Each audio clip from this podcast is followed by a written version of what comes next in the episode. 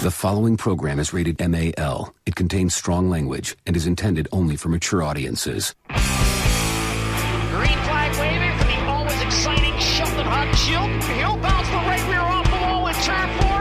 Lap one for Sheldon Haudenschild. Quick time! Off turn four.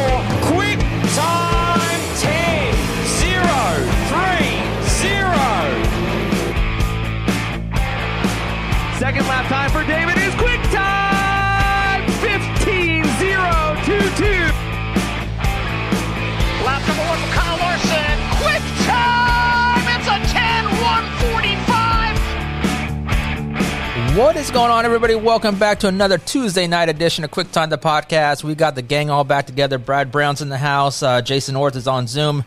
Uh, we got a great show tonight, uh, guys. What's been going on with you for this past week? Oh, about the same the last couple weeks. Just kind of chilling out, relaxing, getting some. Uh, took the boat, or I'm sorry, put the camper in uh, hibernation for the wintertime, and uh, I watched a little bit of racing from. What was it? Uh, California, I think it was. Watching the sprints and midgets from uh, Merced and Kings and so forth, and so that's about all I got done. Is just uh, try to stay warm right now. Yeah, watching Kyle Larson pick up another uh, another victory there, but this time in a 360, and I saw a bunch of people complaining 360 is only two grand to win, but uh, that's eight hundred dollars more than what we could get here. Well, he got half of that, so it's a good single night payday for him. Yeah, Jason, what about you? How was your week? Uh, it was pretty good. Uh, keeping busy at work, uh, getting things ready for Thanksgiving, uh, enjoying some free cookies sent to me by my boss. And then, uh, other than that, caught some racing this weekend and some bad football. Yeah, I hear you, Jason. You're cutting out a little bit there. That might be the Zoom connection a little bit, but uh, yeah, I mean, a big football weekend. I mean, our Brad, our Steelers are ten to zero. Yeah, but our Huskers are in bad shape. Yeah, But yeah, the, the old Steelers, they, they keep plugging away. And last week I was happy to see them not play down to their opponents like they usually do. So uh, 10 and 0, can't complain. Still, other other people think that the Kansas City's better, but uh, we'll we'll see. Yep, we'll see. Uh, I'm pretty sure I'll put my money in Pittsburgh. But anyways, once again, this is a racing podcast. We're not here to talk about some some foosball. So, uh, guys, uh, big show tonight. We got Dave Argenbright coming on. He's going to talk about, uh, you know, kind of talk about his little his books going on. Uh, we talked to Brad Doty a little bit last week about him, uh, the read release of uh, Still Wide Open. So we're going to talk to Dave a little bit. Uh, find some history on his uh, TV career and how he got started, and kind of some memories that he has coming to Nebraska. Uh, we got another guest with us. Uh, we got Travis Johnson. Travis is the uh, PR guy, so to PR speak. guy, yeah, yeah. PR guy for the Nebraska 360 Sprint Series. Uh, well, that's if he still has a job. We we kind of we kind of don't know what's going on with that right now. So, Travis, how are you doing? I'm doing great. I'm I'm glad to be on, and I'm I'm I've got a few questions for Dave. I'm just super excited for this, and um, kind of been doing a little bit of reading today about him. So um, he, he's he's led a interesting last uh, 25 years or so, and I listened to quite a few interviews with him, even on like uh, Wing Nation, and there was a couple other podcasts he was on. So um, I can't wait to talk and hear what he has to say. Yeah, I'm with you. I, hope we can. He because he has been on so many podcasts. I hope we can come up with some questions that haven't really been asked before, and we get some new information out of him. I mean, I've got almost all of his books right here, so I'm I'm kind of interested to talk to him about some some of his books and see if he can hint on some future uh, um, endeavors that he might be working on right now. Well, if anybody's listened to this podcast before, we're pretty sure we'll come up with some interesting questions.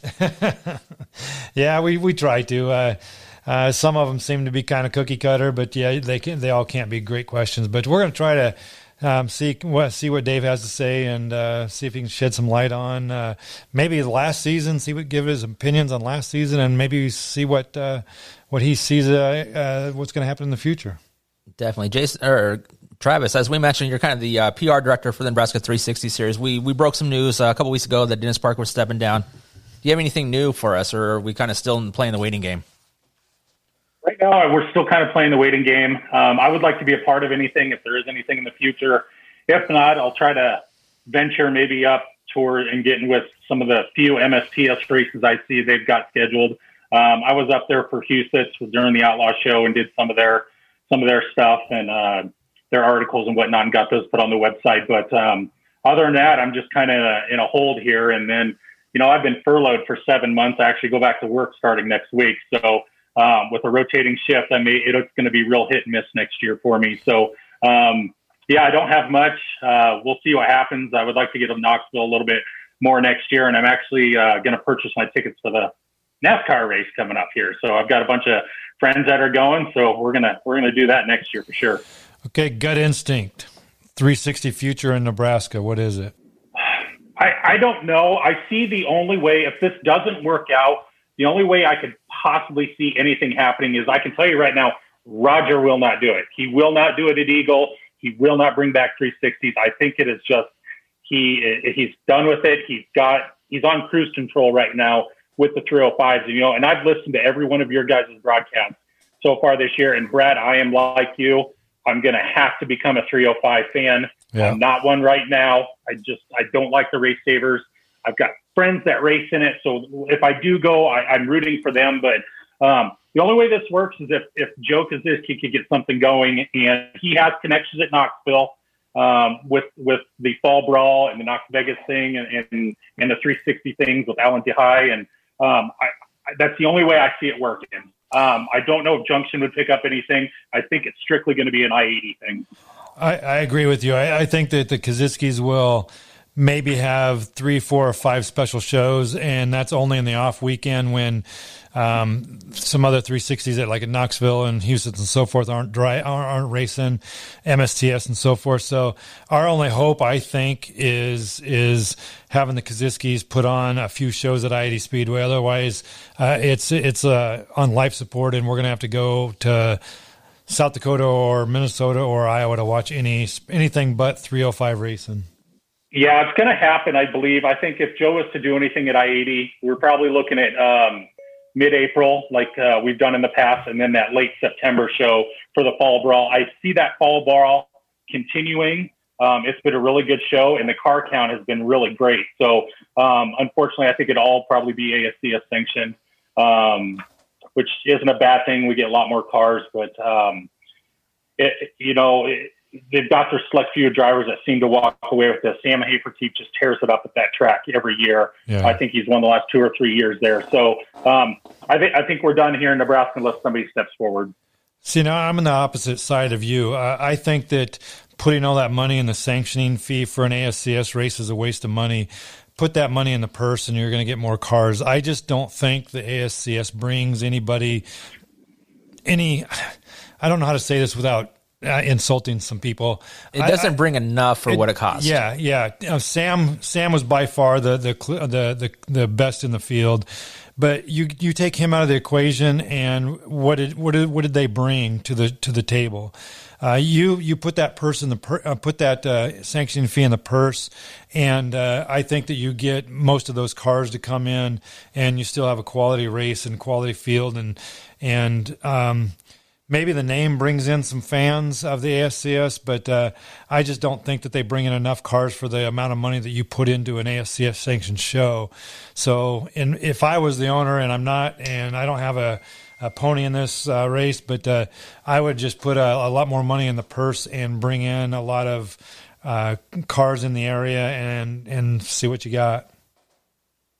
I'm kind of up in the air about that. I've been involved with events in which um, I, I, was heavily involved when Butler County Motorplex was here. I used to flag for them. Um, and I remember, you know, times, and I know we're getting into uh, talking about IMCA stuff is where I'm going with this. And I know they paid a $10,000 to win Sport Mod race.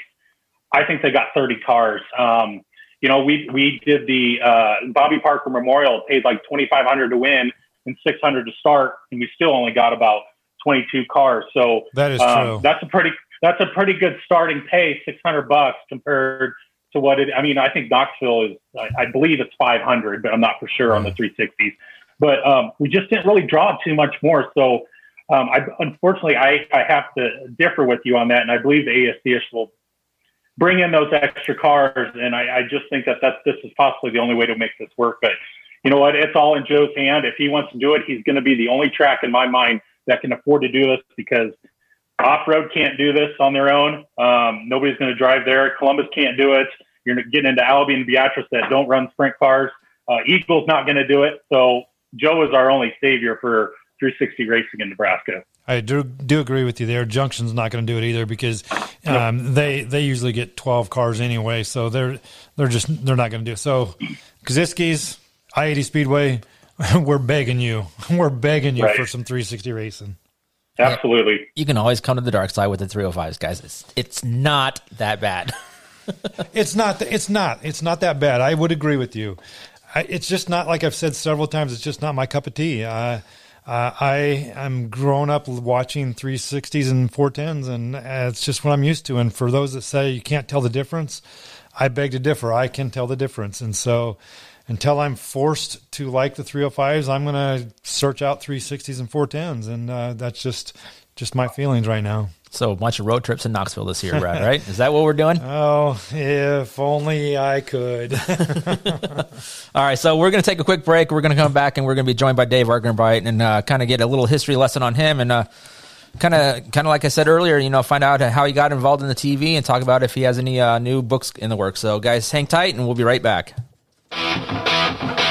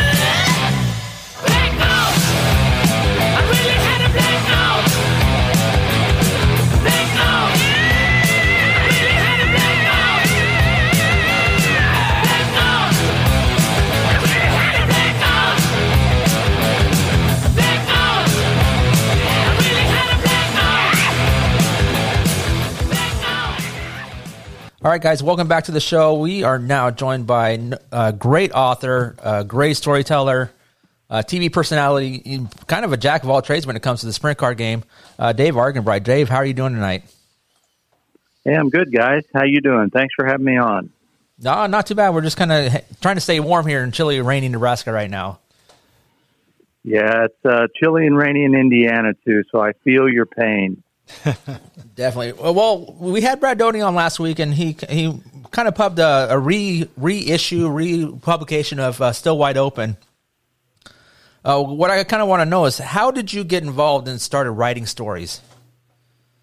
Um, you know, it's kind of an, it was a very fortunate accident. Uh, I happened to meet a guy uh, who was the sports editor at the local newspaper where I lived. You know, I grew up near Anderson, Indiana, and um, you know, I had done a tiny bit of uh, writing in our high school newspaper, and they were needing some guys they call stringers that are just part-time people that go out and cover high school football, basketball, stuff like that, and uh, kind of fell into that totally by accident. And uh, once you know, I kind of realized that, you know, I can kind of do this and I like it and it's fun. And then I branched out to uh, my, my real passion, which I like all sorts of sports, but my real passion was always racing. And um, it wasn't very long before I focused, you know, all of my writing efforts on motorsports.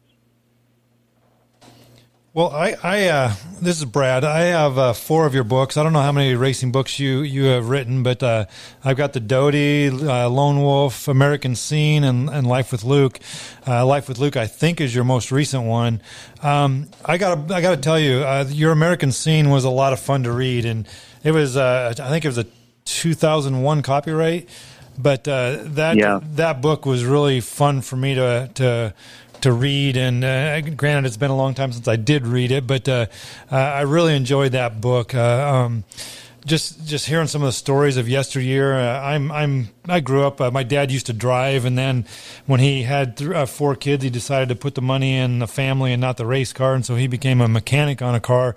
So I've been uh, surrounded by racing my whole life, but uh, there's still so much that I don't know about it. But uh, hearing your stories in in all those books was was I, I love those books because those guys can tell stories like no other, and you can bring it out and and put it in writing, and and it's almost it's pretty you can almost get emotional in some of the stories so uh, i just really enjoy those books and that really isn't a question more than a comment but i just wanted to tell you that i, I, I just really enjoy those books and uh, I, like um, brad doty said last week uh, you're gonna um, bring out the new publication of the of other new issues of his book, and I told him just like any rule change in sprint car racing, now I'm, it's going to cost me more money, so I'm going to have to buy the new book and see what uh, the four chapters have to say that it uh, I didn't know about Brad Brad Doty. Well, that's right. Whatever you do, buy a book. Just, that's the that's the number one thing I'll tell tell everybody. Whatever you do, buy a book. No, in all seriousness, uh, Brad's book was the first one that uh, I did back in '99, uh, and at that time I had decided to. I had a full time sales job for many years, and uh, decided I was ready to try to take the plunge and see if I could be a full time motorsports writer. And I knew if I did that, I had to branch out a little bit. And I figured, you know, writing a book would be one way of doing it. And Brad was the very first person that I reached out to because I always felt like his story was so compelling that it would make a good book. And um, luckily, you know, he, he agreed and we kind of stumbled our way through. I think back, it was the very first effort. You know, I've done 17 books now, and you would think that it gets easier and all of that, but it doesn't. Uh, it was just as hard to do that first one as it is the Jimmy Sills book, the most recent one. There's just a lot of effort. But when we did Brad's book, it, it was we were just so thrilled with how it turned out and how well received it was. And I think this is basically our fourth or fifth printing of it. Uh, this thing just keeps on going, even though it's 20 years old.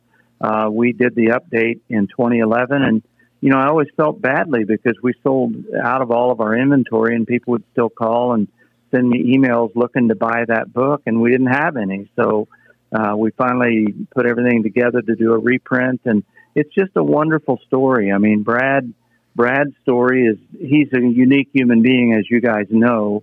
Uh, having him on last week, I know that's evident with every conversation you have with him. And uh, that book is uh, something I'm very, very proud of. Yeah, definitely. You mentioned that that you re reissued that book in 2011. I know when I was looking for a copy of it before that reissue, the only place to find it is like on eBay, and it's you can spend upwards to two to three hundred dollars on a book, and I thought that was crazy. I, would- rather that Yeah, money go to the, go to the author than you know some guy hoarding it in his basement.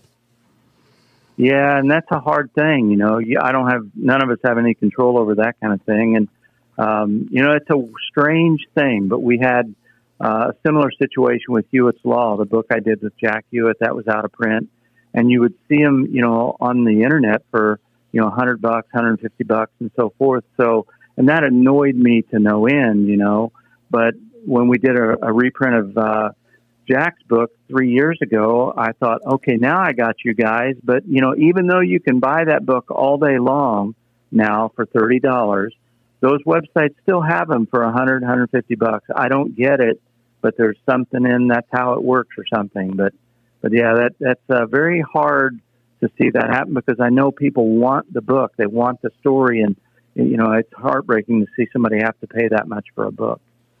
You mentioned Hewitt's Law. I'm going to have to get on my daughter. She she stole my book. Uh, I have all of your books that I own right here, and Hewitt's Law is not in it, and I know I have it.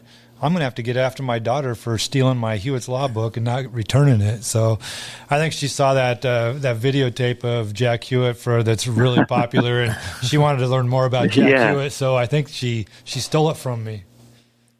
Yeah, yes, sir. I've got time for an interview. That's right. Damn right, I got time for an interview. we actually we actually used that clip uh, for the longest time when we first started the show to introduce the interview. So.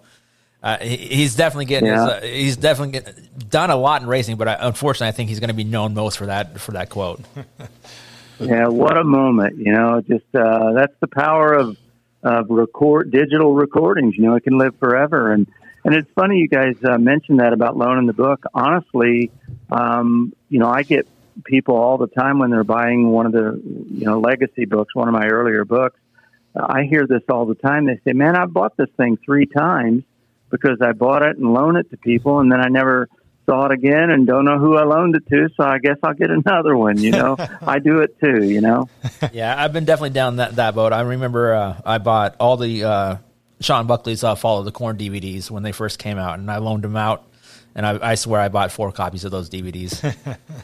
Yeah, exactly. now I know uh, Travis Johnson. He kind of he kind of got the ball rolling on this uh, interview and getting you on the show. And I know he's joined us tonight, and he has a couple of questions for you. So I want to let him jump on and kind of kind of Sure. ask you How those you questions. doing, Travis? You know, when we when we look at historical broadcasters in sprint car racing, we think of Brad Doty, Bobby Gerould, Ralph Shaheen, you, but ultimately there's one guy in my mind who triumphs all, and that's Mr. Sunday, Sunday, Sunday, Steve Evans. Uh, still to this Yeah. day, nobody is bigger when it comes to horsepower and automotive performance than what Steve Evans was. So in 2000, you had just finished up your first full year of broadcasting with TNN. And it was the same year Steve passed in Vegas at the World Finals you both were at. Can you tell me what kind of guy he was for those of us that didn't know him? And do you have a great story that you can share with us about a moment when you think of him that will always stick in your mind? Well, he um, first of all, I just have to tell you, he was a good friend. Um, he was. I was in awe, you know, that year when I joined TNN to start uh, working with him and Bobby in the pits, because like everybody else, you know, for the past whatever number of years, you know, you'd see Steve Evans on TV and doing different things, and he just was larger than life as a broadcaster and as a person.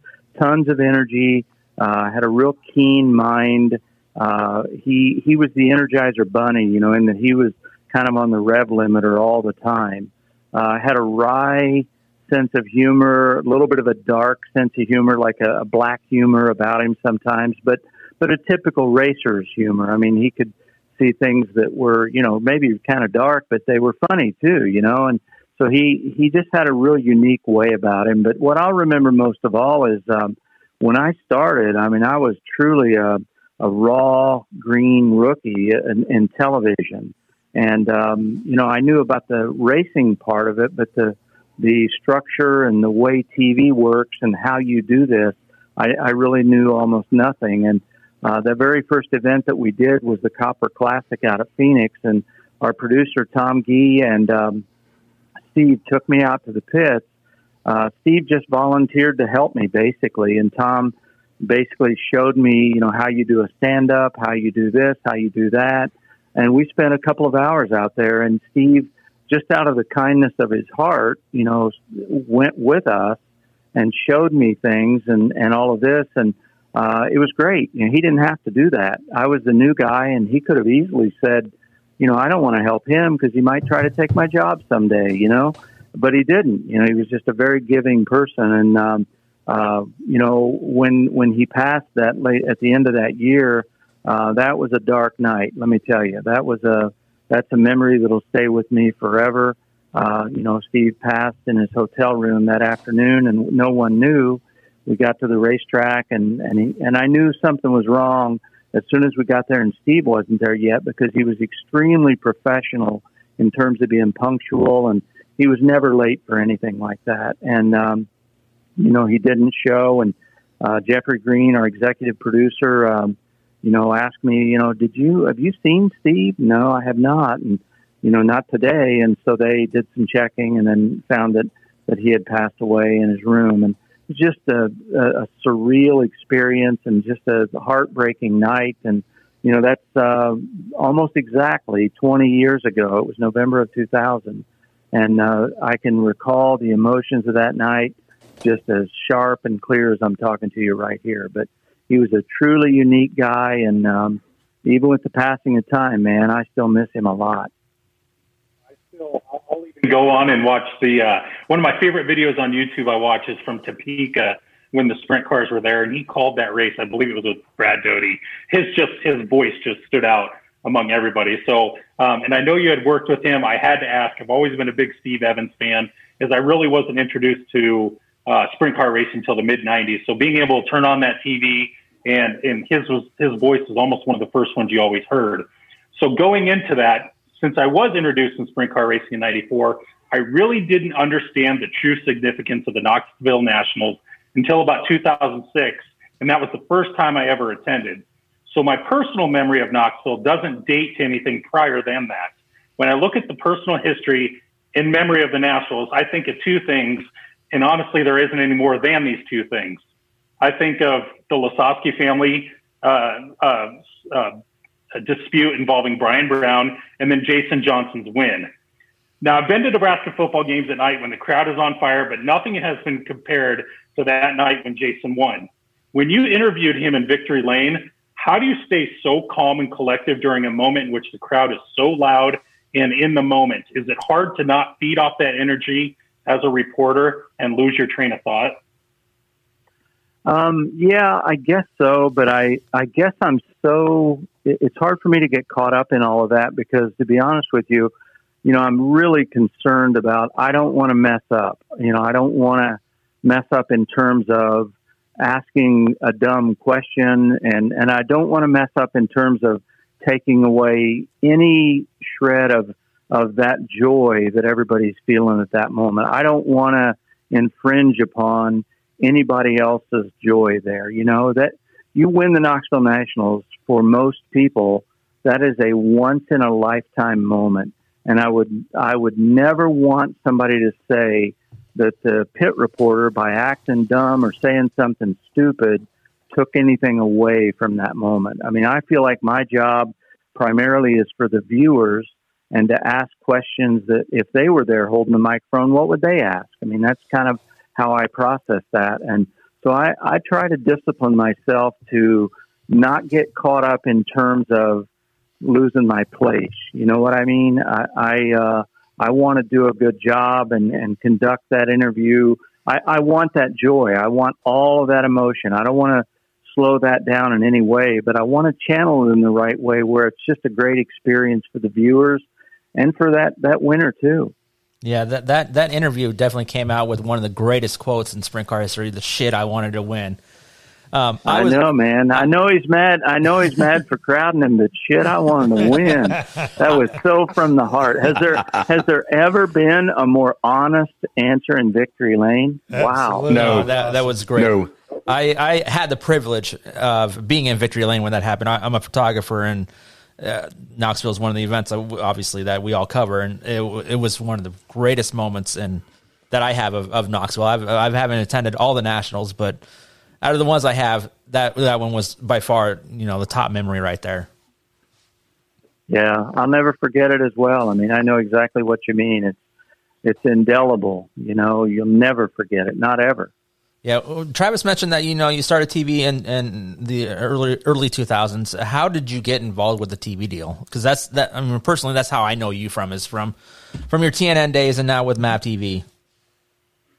Well, it, that also was uh, just, I guess, just a fortunate piece of luck. Um, I had uh, been a writer for quite some time, and and I knew, you know, quite a few of the TV guys, uh, the producers, and and when Knoxville did the uh, when TNN did the first live broadcast of the Nationals in '95, uh, I was hired. I, I, there were a couple of us. I think Kevin Eckert and maybe might have just been Kevin and I. I don't remember, but they hired us basically as spotters up in the tower with Dick Berggren and Ralph and uh, yeah Ralph Shaheen. I think were the uh, up in the booth that year just to kind of help them see what was going on and feed them information and stuff like that. So that was I, that kind of got me exposed to you know the powers that be at TNN, and then in the end of '99 they were going to add a, a, a third pit reporter with Bobby and um, Steve. And Jeffrey Green, the executive producer, reached out to me and asked if I would be interested. And and I jumped at the chance because you know I just felt like it would be a really fun way to challenge myself. I knew nothing about doing television. I'd been writing for a long time, but you know that's a whole different angle, and I just wanted to see if I could do it, and um, that that was the uh, that was the gateway right there. Definitely, uh, that that that's a great way to you know it, from all the stories I've ever heard, it's, it's kind of luck of the draw, being in the right place, right time to get in, to get in the TV deal. Uh, with the TV thing, you made a few trips to Nebraska, uh, I eighty Speedway, Eagle Eagle Raceway. They they have always hosted the World Outlaws, and I know recently you've been here when with the uh, I want to say the Lucas Oil Lucas Oil late models. What stories of, of Nebraska that do you have out there? What what kind of stands out in your mind? Well, I just remember, um, you know, first of all, I really love Eagle. Uh, it's just an action-packed racetrack, and just I like the setting out there, that little town, and the way it's situated. I like everything about that place. And you're right, you know, Eagle. We went to that first year in uh, 2000, and I think I was there once before. Um, went out to see Speedy Bill one year, and this is probably the early '90s. I can't remember. Everything kind of runs together, but. Um, but then we also went to I-80, and, and I-80 is another racetrack that I like. But I, we, I wasn't there for many, many years. We were there in 2000 and 2001, and then I was not back there uh, until probably last year, two years ago, I think, two or three years ago. And uh, boy, what a change! You know, um, uh, the Kosiski family and everything they've done out there. It was a dramatic difference. I didn't even remember really even being there before until I got down in the infield and I could kind of get my bearings.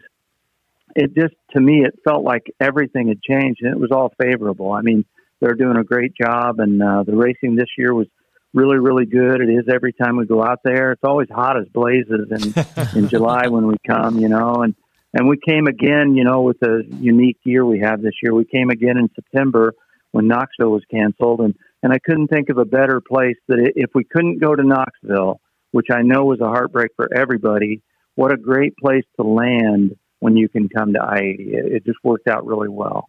Yeah, the Kosiskis have definitely done a great job of updating and, and making that place better and better every year.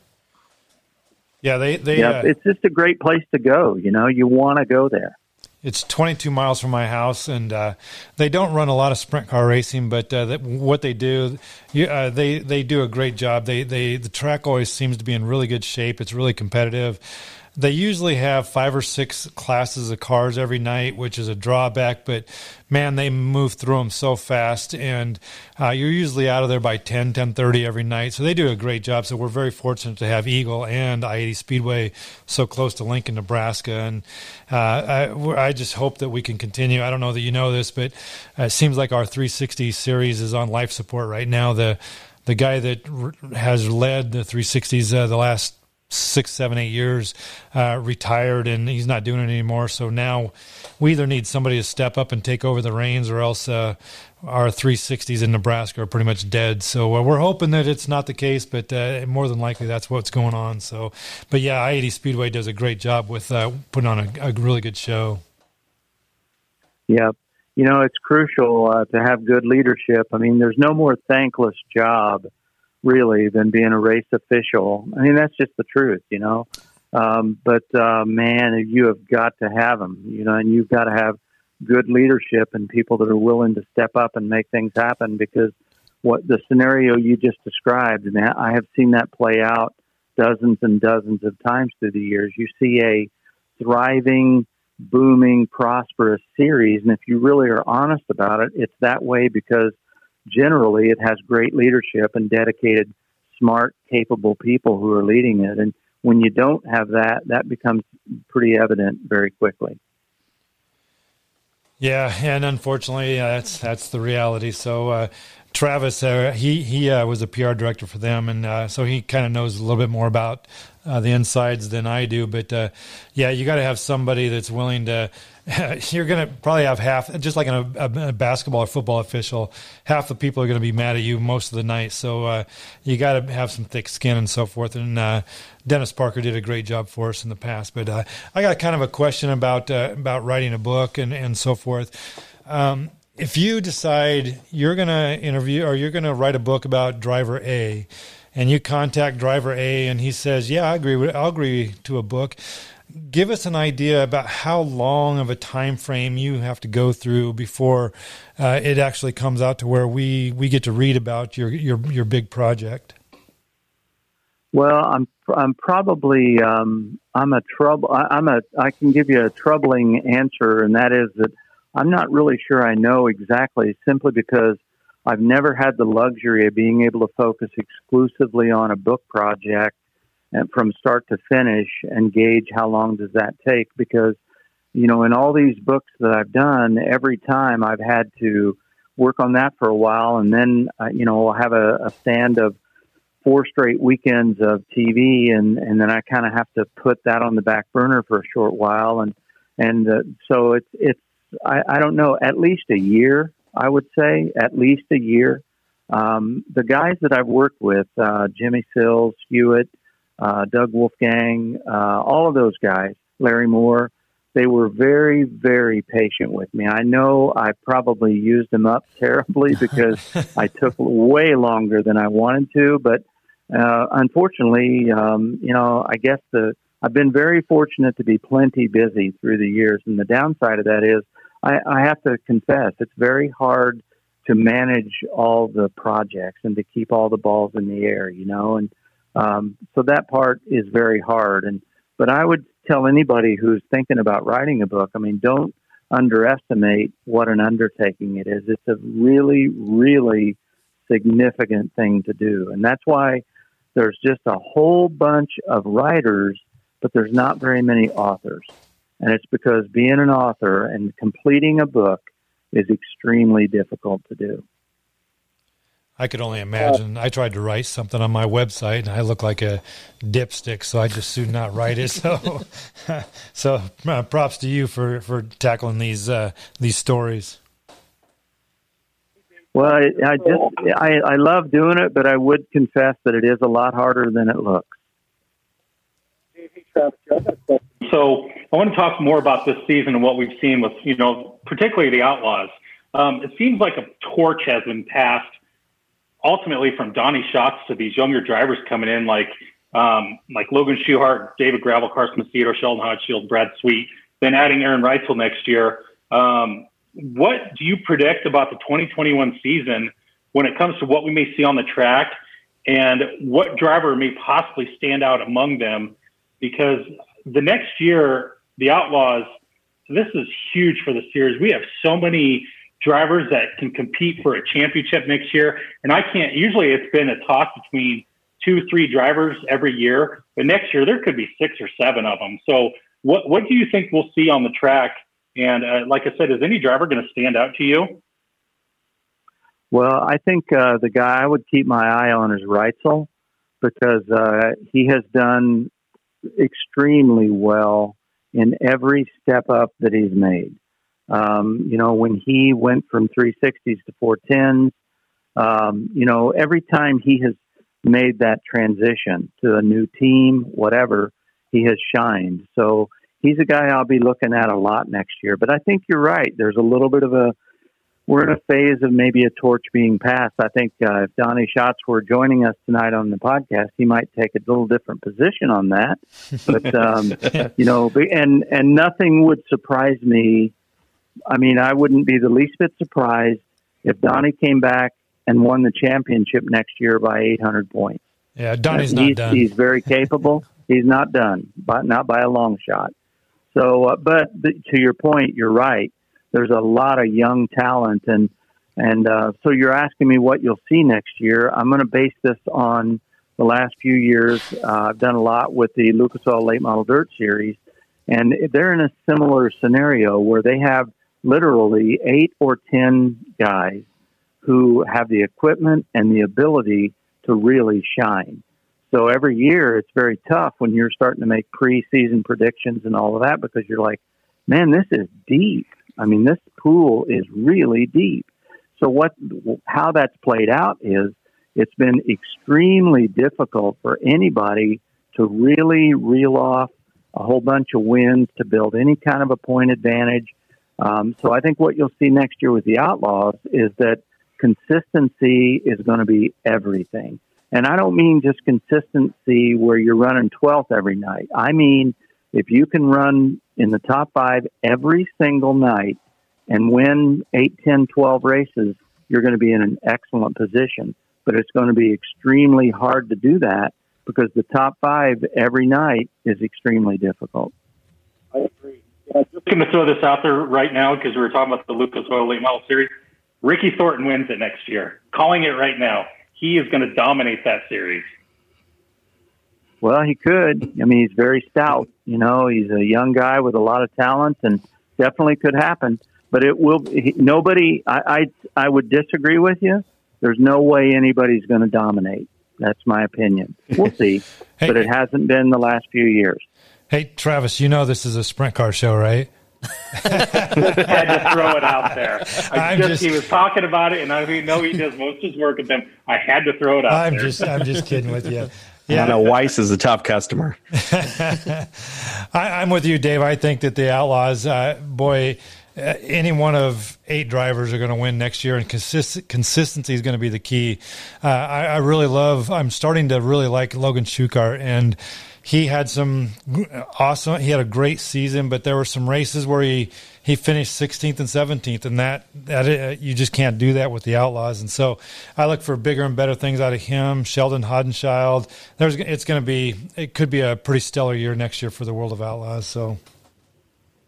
You know, and for Logan and Jacob and uh, Bobby, um, what a great story that is. You know, if you had seen those guys and, and really looked close at what they were doing, you know, three or four years ago and running on used tires and, you know, other people's takeoffs and, and just th- that thing, that whole team was, uh, you know, duct tape and bubble gum holding them together. And to see what they've done to move themselves into being contenders and winners, it's it's wonderful. It's just one of the great stories of our time, and that they talk about perseverance.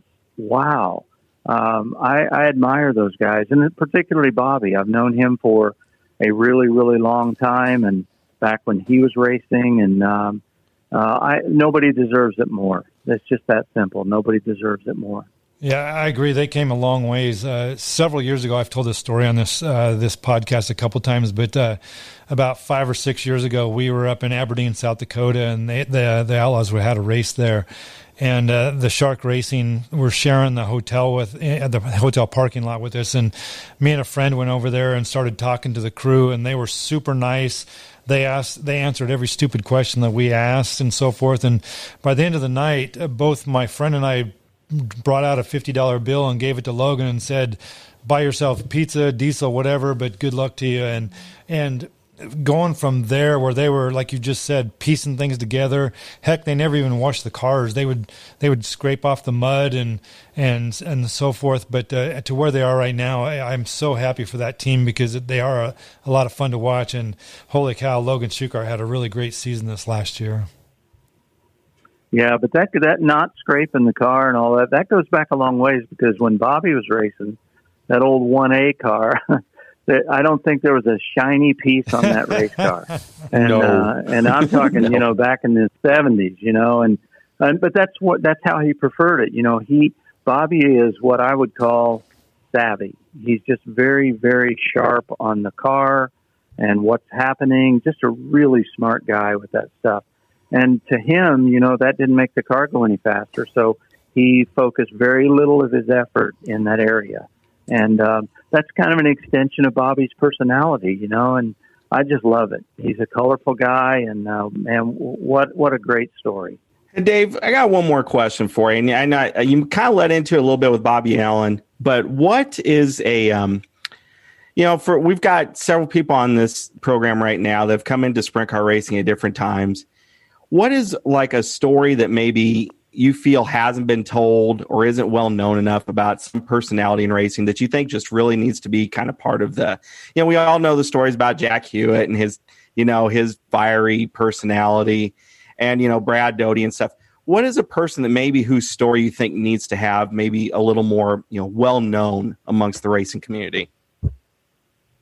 Boy, that's a great question. Um, you know, there there are people that they were so pivotal uh, back in the day. You know, eh, there were really famous people, famous in in the context of sprint car racing, Karl Kinser, uh, people like that. But there were so many people behind the scenes. Um, you know, Kenny Woodruff, who just left us recently. Um, he he played such a big role in um, just that very very early period. He kind of helped define you know what a sprint car mechanic out on the road and and how you do it and um, and Bobby was in that mix too in that very discussion because Bobby Allen is what was once referred to as one of the original outlaws. Him and Rick Ferkel and Chuck Amati and a few guys like that. I mean, before there were officially a world of outlaws.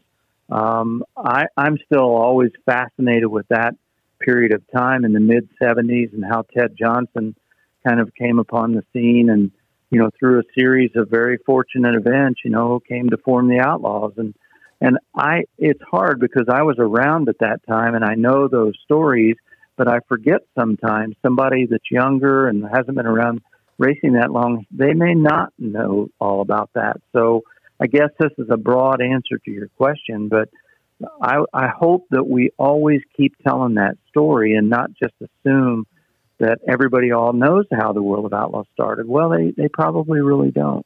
I'm going to ask you one more cl- question. Now I'm going to make it cliche. um, for for this Sure. whole, for all this crazy season, and it's Thanksgiving week.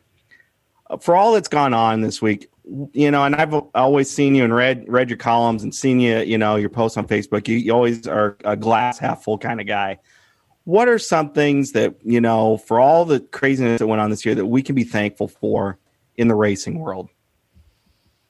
You know, what I'm thankful for, particularly this year, was that we were able to race. Um, back in April, you know, I'm I'm in the same boat as everybody else. You know, this thing is this virus thing is way bigger than any of us, and we we weren't in control of any of this stuff. And uh, back in April, when everything was put on hold, uh, I honestly wondered if we were going to get a race at all.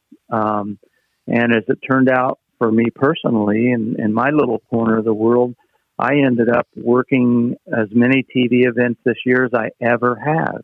And, you know, to go around all summer and see people in the pit area and some fans in the stands, um, it, I just counted that as a blessing because if we learn nothing else out of this deal, we ought to learn to not take basic things for granted.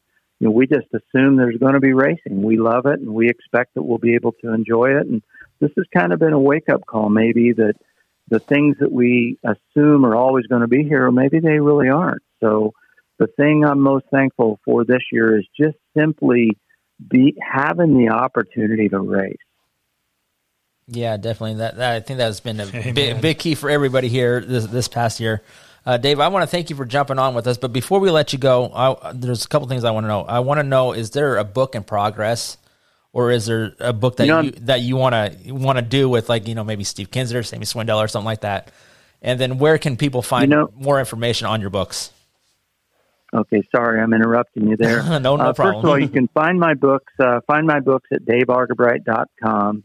Uh, if you Google "Racing Books by Dave," my website will be the first thing that comes up. So it's not too hard to find. All my books are there.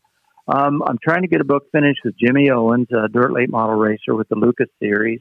And then um, I'm almost finished with that. And I'd really like to jump right into a project with Steve Kinser. Steve and I have talked about it. I would like to do it. I think he'd like to do it. But again, back to what I was talking about earlier, I've just not been able to get rolling with him. And I'm hoping right after the first of the year that we can get that remedied because uh, Steve has been a dear friend of mine for many, many years. He's an extraordinary person who had an extraordinary career. And I think that'd be a fun story to tell. Yeah, I know Travis was excited about the late model book over there. You know, with, You know, you guys. Yeah, I, I'll read it. go, go ahead, Dave. Well, I was just going to say, I mean, we all laugh and have a good time with the sprint car late model thing, but for me, like a lot of people, that I grew up with with all kind of different racing: pavement late models, pavement sprint cars, dirt sprint cars, dirt late models.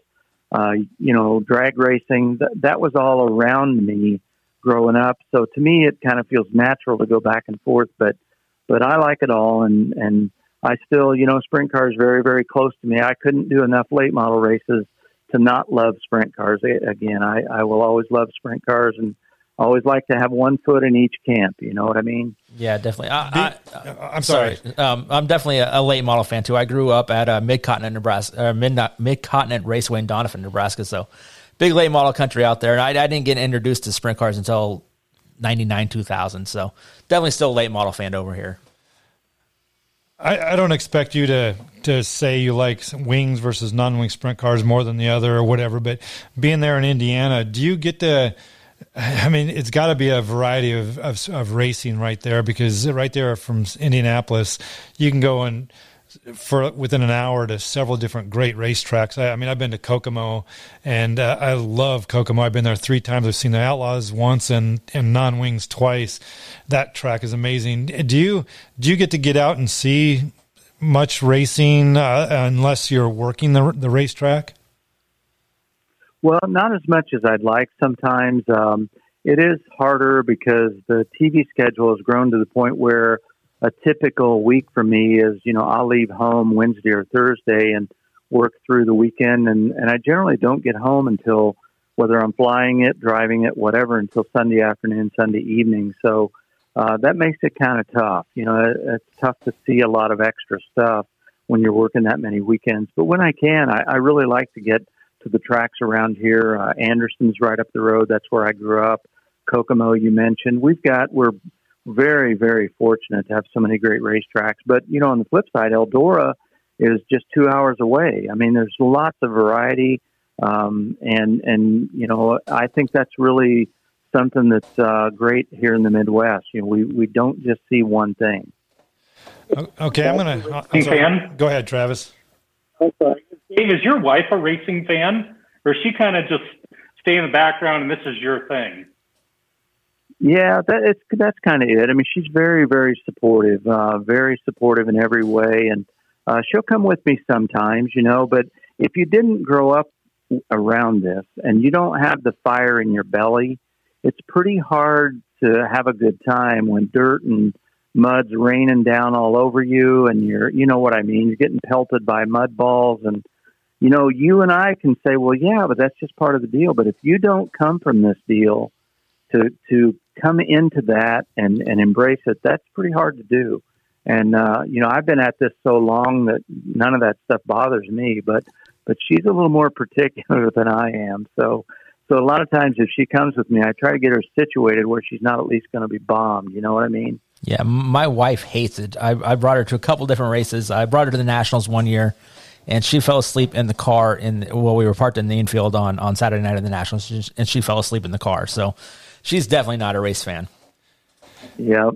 And- yep. And you know, I mean, it's if it's not your thing, it's not, and there's nothing wrong with that. You know. And and I'm in the same boat. My my wife is not a fan. She never grew up around it. Uh, the worst mistake I ever made was I took her out to Eagle one night, and the wind was out of the north in the middle of the summer, dirty, dusty track, and we ate dirt all night long. And my my daughter and I didn't care, but she did not like it. But bless her heart, she told me for my 55th birthday, which was just a couple weeks ago, she's going to pay for me and our, family to go to any racetrack in the country that we want to go to. And so I get my choice. So I'm putting this on you, Dave. What if you had one race to go to? Which race would it be? And and I go to Knoxville every weekend, so that's out of the question. Yeah, there's um, there's several places I would recommend to you. Um, uh, and one, I'm, I'm going to confess to being a homer on Okay. this. I grew up near I grew up near Anderson, and the little 500 up there on Memorial Day weekend. I, I love all kind of racing, but I'm telling you, and this is a fact, if if I could only get to go see one all year, it would probably be that one. Really, that's uh, because it's two it's two hours of pure adrenaline excitement. You know you can take somebody to that race and if they're not a race fan they might be one by the end of the night because it's it's exciting and there's not a bad seat in the house. So but that's just me you know and again that's partly because i grew up there. Uh, but i would recommend you know there's a lot of other very cool racetracks uh, port royal if you get a chance, uh, you could go out to Pennsylvania. Anything in central Pennsylvania is fabulous. Uh, Lincoln, uh, the Grove, it's just an atmosphere that it's hard to describe. Those people are fanatics, and uh, it's, there's a lot of other history around there if you're into that. Uh, so, yeah, I, I would recommend maybe something out there. But, you know, there's, you know, Skagit, if you could get out there, that's a really long way. Uh, but uh, that I highly recommend. The Dirt Cup, that's a pretty cool weekend, and um, you got a you got a lot to think about because uh, there are. If you think about the big events that are going on, we're very fortunate right now. A lot of promoters have stepped up and they've made big weekend events, and they've made a lot of great destinations, and and that's a fairly new phenomenon. You know, to have that many potential great weekends, and it'd be it'd be there's a lot. You got a lot of choices there. Yeah, I my family went to Skagit one night, and my daughter and I loved it. We sat in turn three and four. Um, Paul McMahon told us if you go to Skagit, make sure you take goggles because you're going to eat dust all night. And we're like, how can how bad can it be? Well, we walked in, and people are wearing ski out. goggles, and we're like. He was Yeah. serious. Well, my, my wife spent the A feature in the car, and my daughter and I absolutely love it. and We can't wait to get back. Uh, I have been to Williams Grove and Lincoln. So my top three are Eldora, Port Royal, and then Tulare and uh, the the, uh, the silver silver cup, gold cup. Gold Cup. But uh, um, Yeah, the course, Gold Cup at Chico is also another one. Yeah, excuse me. Yeah. But Brad Doty said, of course, you got to go to the Doty Classic. So I, I do have some thinking to do, but right now it's between uh, probably Eldora and Port Royal. But uh, yeah, thanks for your input. There are there are so many storied tracks out there that I can't wait to get to.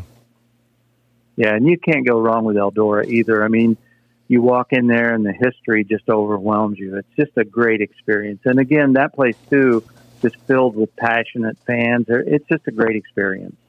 Yeah, definitely. Well, Dave, I want to thank you for jumping on, and taking time out of your Tuesday night to join in a uh, a low budget podcast like us. Uh, we definitely were entertained and ha- had some great stories. So, uh, thanks for taking time out of your day. Well, I'm a low budget guy, so we fit really well together. How awesome was that? That was the sh- that was the longest twenty minute interview we've ever had. I think that was awesome. Yeah, definitely. It was it was definitely a great interview. I want to thank Travis for jumping on and, and kind of hooking that deal up. Absolutely. Yeah, thanks, Travis. Fantastic. All right, with that, we're going to take a quick break, and uh, we got a surprise guest, uh, kind of kind of a last minute kind of deal. Where we're going to be joined by, uh, I want to say local legend, but I don't want that to go to his head. Tad Holloman is going to join the program. So, guys, uh, hang tight, and we'll t- take a quick break, and we'll be right back.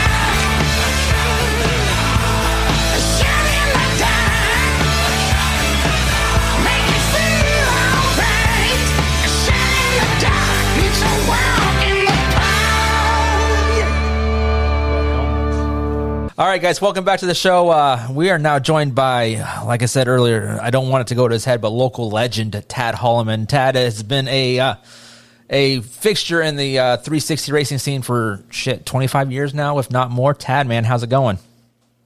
Good guys, how's it going with you guys, man? Oh, I can't complain. We're sitting here drinking some beers and telling racing stories on a Tuesday night. Nothing wrong with that. There's nothing wrong with that at all, man.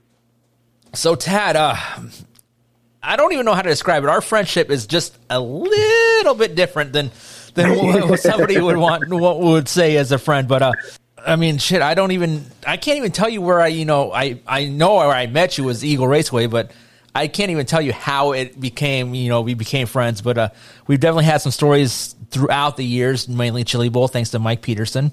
Uh, yes, yes. Mike is Mike is always good entertainment. Yeah, definitely. And speaking of Chili Bowl, we we do have some breaking news that uh, Brad just broke uh, just a second ago. Uh, Brad, uh, looks like Tad has some competition this year. Yeah, Tad, uh, get used to a orange and white number nine in front of you because Chase Elliott, NASCAR points champion for the year, has just announced that he is going to be in the Chili Bowl this year, driving a I don't even can't Dia Edge Rock Tools number nine. So uh, look for more. I don't even know what you want to call them. NASCAR fans, well, limited NASCAR fans coming to the Chili Bowl. They're then they're coming to watch you, but they're going to get a bonus by watching Chase Elliott. Man, that's some big news. Yeah, I, I know he's been wanting to do it for a couple of years, and, and finally getting a chance to do that. That should draw that should draw some people to watch it on TV anyway. I'm not for sure about the crowds, but but yeah, no, that's that's some big news, man. Tad's gonna Tad's gonna wreck him. I I I don't know, man. I I don't. I really don't think we're going to make it down this year. Oh, Um, really? That was my next question. You, Yeah. you're, you're always a staple, the Chili Bowl, and and you you it's just something you always have done. And and I was going to ask you why you don't ever race a midget except for those two or three days in January. Why the Chili Bowl? But uh, you're not going to make it. Well, it's because its crew is know, older than dirt. dude. That's that is the, that is the big thing is that I am probably youngest on the crew, and I'm 51. So, so yeah, dad dad was pretty hesitant a couple weeks ago, and I don't blame him. I mean, I mean we've we've got some people vulnerable in our in our family that if they catch it, you know, it's it's, it's not good. So, Oh, for sure. so yeah, it, it sucks. Yeah, it sucks to be taking a year off. I mean, we've done it all of them. I think we missed the first two. Dad started the third year, and it's just been something we've always done. Um, of course, me, I want to take the midget out more, but the guys who own the car, Dad and the two brothers, you know, they're like, yeah, this is kind of an investment for us. You know, let's just let's just keep it for the Chili Bowl. And actually, we had some races we wanted to go to this year, some POWRi races and such around here, but then you know the pandemic kind of threw a wrench in all that. So, so be looking to take it out a few times next year. Well, your dad's seen you drive, so that's probably why he wants to keep that in the garage. Yeah, yeah, he kind of likes looking at it better than repairing it. So, Didn't you buy that? didn't you buy that thing down in the Chili Bowl? yeah, one year we had just we had that Pontiac motor and it freaking it just running like shit. And we finally said, you know, hey, if we're going to come down here, we we got to do this right. So, so yeah, we bought this Spike down there, and it's been a good car. Um, but like you know, Chili Boy, you just got to have luck down there. Right, for sure. Yeah, definitely. Uh, and it sounds like you might actually have another day or so to take that thing out next year. It sounds like the the uh, uh, Midwest Midget Championship over at Jefferson County is going to try to make it a three day show instead of a two day show. So uh, definitely bring it down Yeah. because it's just right down the road from you. Yeah, we actually had hotel rooms and everything for this year's, and then you know when the pandemic hit, we just we kind of backed off. So no, yeah, that'd be good if it's a two day show, and we'll definitely be there. Yeah, definitely. So uh, let's uh, we we mentioned kind of you know some concussions uh, throughout, so you, your memory might be a little bit foggy. Uh, one of the things that I I'm sure you don't remember any of it except for waking up from it, but uh, I want to say it was 2011. Uh, our good dear friend Mark Schmidt kind of swift your Oh, ass, yeah. swift your ass basically, and the, one of the worst wrecks I've seen at Eagle Raceway, and, and that I want to say that's like the only time I've actually been super concerned because other than that, I've been always been a fan in the stands. I've never really known the drivers, but over the time, like I said before, me and you became really good friends, and that was one of the times Right. that I saw my friend was hurt down there, and so I was really concerned about it. Uh, kind of take us through that night a little bit. I mean, I don't know if you remember a whole hell of a lot from it. Actually, no, not really. At the time, at the time, Mike Boston was leading points. Dad was second, and I was third. So we had Joe Orth did a little photo shoot for I think it was the Nebraska Cup was coming up. So we did a photo shoot with it to where us three were going to be on the banner for it. I remember getting our my, our pictures taken for that, and then the next thing I remember is like Sunday morning waking up in the hospital. Um, I'm kind of glad I don't remember much of it. I've kind of seen some, some film of it, not very good film, but some of it. And yeah, it looked like Trevor and, and Mark got together going into three, and I tried to dive underneath, and Trevor got shot down into me, and and yeah, his it looked like the front, the left front of his frame came into the cage and caught my helmet and my arm, and that's what broke my arm and and gave me a couple bruises. But um, yeah, thankfully I don't remember much of the crash, but uh, that next week in the hospital sure wasn't fun. Yeah, definitely. I, I remember coming up and visiting you, and like I said, that's one of the very few times I've been actually concerned for a friend. Uh, you mentioned that it, kind of happened in turn three. I remember this is, was before I knew you, and uh, it was you and your dad. You were racing, and you guys kind of wrecked each other, from what I remember in, in turn three. And I'm looking at it, and as from a fan, as a fan standpoint, I didn't know any of the drivers down there. I just saw two identical cars, kind of painted the same. And I'm looking, I go, look at these two fucking idiots that are crashing their own shit. I think that's pretty much what my dad probably told me to after the race. you freaking idiot. I'm sure it was his fault somehow, but I'm, I'm sure I got the blame for it. well, Tad, uh, we're- we make fun and we we have of the crashes and so forth. But tell us, let's talk positive. What's what's your biggest your biggest win or your best memory of being a sprint car driver for all these years? Because there's a lot of armchair quarterbacks out there that think they can do it better, but um, it, if it was easy, everybody would do it. So tell us, what is your best memory of, of, of being a sprint car driver in all these years? Oh man, there's there's so many. I mean, like you said, it's really not even the wins because I mean I don't have that many, but um, you know, it's just the friendships you make, like you guys, and uh, you know, you pull into a track and you, and you see see people you haven't seen for a couple weeks, and, and the friendship just kicks off, or or something like that. But some of the best races I I liked was actually was in a midget at the Chili Bowl. I think maybe it was 2013. I made the A feature on my qualifying night, and you know, here I am lining up next to like John Sambro, Billy or Chad Boat, uh, Daryn Pittman. I think started next to me. Um, Corey Cruzen was in. You know, just all the yeah, just all these legends, and I'm looking around. How the hell did I get into this? You know, and and uh, you know, so no, that was that's probably one of the biggest. And then then of course, you know, the 305 Nationals. Um, the night I won my qualifier, and then ran second to Dover. That was a pretty big weekend. You know, that was only like what second or now maybe fourth or fifth time in the 305, but still, you know, that was that was a pretty big weekend for me and the guys. And then, you know, of course, anytime any, anytime I beat my dad was probably the biggest. yeah. Well, and then uh, th- go ahead. And then another one was probably that. Oh, and then probably another one was when that that first win back from my from my crash.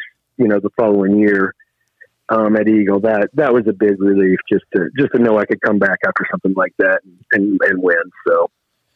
Well, just I don't I don't know you very well. I mean, I've talked to you a lot over the races and through the races and so forth. But just your easygoing attitude, it, it, it just makes you so approachable and and and and I think that's what that's what's enjoyable for me is, uh, I mean, there's no reason for you to need to know me for any reason, but you made it easy over the years. We could, I could come up to you and just talk, and that's what racing's all about. Is you develop these relationships with people, and and and, I've even told my wife I think she would enjoy it more if she would give it a chance as far as getting to know some of the drivers and and and wives and crew members of the teams. And I'll tell you what, when she goes to Knoxville, Iowa, she, she does know some some people through my daughter, then and she seems to really enjoy herself. But uh, I I think you're you're just really approachable, and that makes it really easy for to get to know you. And and then of course, obviously, you cheer yourself. We we cheer you on when you're out on the track because of that. So uh, I appreciate I appreciate you being so approachable. No, I appreciate you appreciate you saying that. You know, I mean, you know, I grew up at a racetrack. I mean, you know, I'm pretty much born at the racetrack and have been all my life. And and the fans and and other things. That's the best part of it. And and knowing you guys and such. Um, but yeah, like you said, yeah, just get to know the drivers and and their personalities behind, you know, away from the wheel, and it, it's a lot of fun. I think that's how me and you fit in so well because we're both kind of assholes. exactly. Yes, that's where we get along. I mean, instead of waving at each other, we just give each other the finger, and we know, yep, hey, hey, Brandon, how you doing? You know, Well, that was that was It's my next good. that was my next question. Over unders. How many pictures does Brandon have of you flipping off the camera? One from every racetrack. well, it, the ones that are in focus, you know, you know, sometimes he has a problem. now that that's funny right there. I don't care who you are. It's funny because it's true. no, no, Yeah, no, um, no, no, what- it's just something. Go ahead, Tad. No, I just I don't even know how it even really started. You know, it's just I could maybe see him taking a picture of me, so I just sneak the finger in, and it just kind of grew over time. I'd be out on the track, and I'd look for him, and I'd give him the finger, and and it kind of just took off from there. But I think probably yeah, every track we've been to, every race we've been to, he's got at least one shot. The best part was uh, Jeff White looks a lot like me, Oh, especially from a distance. yeah. And, and Jeff was, uh, God, I don't remember exactly where we were. It was was- Doniphan, Yeah, uh, yeah, Doniphan, Don- I yeah, think Don- it was. yeah, Doniphan. And Dad rolls by, and I'm not taking a picture at the time, but he rolls by, and there goes a finger. And well, Jeff was taking a picture at the time, and he kind of looks at it, he zoomed in, and goes, "The fuck did I do to deserve this?" but no, it was, he was Dad guilty. thinking it was Dad thinking it was me. Yeah, guilty by association. He was standing next to Brandon, so yeah, he just got it too. Well, Ted, I got a yeah, I, question. I think I caught that too. Yeah, I think I got one of Brandon's, uh, you know, one of his, um, what do you call indirect flip offs too. I think I was in about the same corner. So, That was directed towards you, Jason. It was directed well, towards you. I probably. That's why you should. That's why you should need to watch out who you hang out with, Jason. It's not good. Well, Ted, Yeah. Ted, I got a question for you about 360 racing. Yeah. You you know that uh, Dennis Parker um, re- resigned or retired from being the director of the Nebraska 360s. What do you see the future is of Nebraska 360 sprint car racing? Uh, um, I I don't see. I think we're on life support, but I want to know what what what are your opinions of what's going to happen this next year? That's you know that is that was a tough thing to see Dennis retire from that because he pretty much you know had brought the 360s back for us, and to see him step away, I know I know he wants to relax, so it's good for him, and and I appreciate everything he's done for us. But yeah, I the 360 scene is is going to take a hit because there really wasn't that many of us before. Right. Um, and I really don't. I, I mean, I've heard that a couple guys are wanting to move up, but you hear that every year, and then you never see any new. We, you know, I don't think we've had any new fresh ones for a while. I think Shaley I'm was the last one. back. To, I think Shaley was the I last think one to you're jump, right. jump Or- uh, from the 35 to the Or maybe the Danley kid, one of them. Well, he yeah he's, Yeah, Joey and Joey's been off and on. Yeah. pops in. hmm yep, Joey and Shaylee probably about the last two that I've seen. You know, come up and and actually done pretty good too. But um, yeah, so I just don't see nobody coming into it, and that's kind of where we're at right now. You know, I got I got three 360s right now. One of them, you know, all three of them are hurt. Um, so do I dump money into that, How'd or do I dump money into um, uh, my mechanics? mechanics. God damn it, Darren.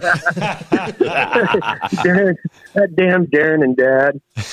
Um,